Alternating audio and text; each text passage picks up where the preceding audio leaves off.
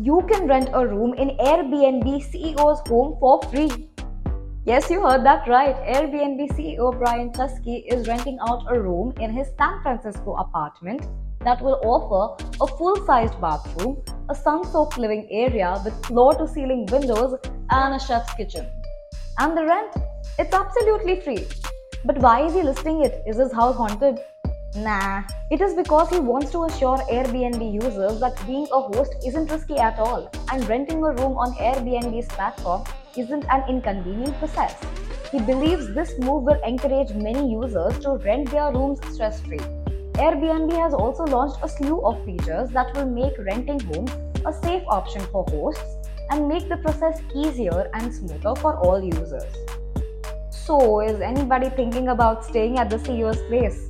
And have you ever been listed as an Airbnb host? Tell us about your experiences in the comments.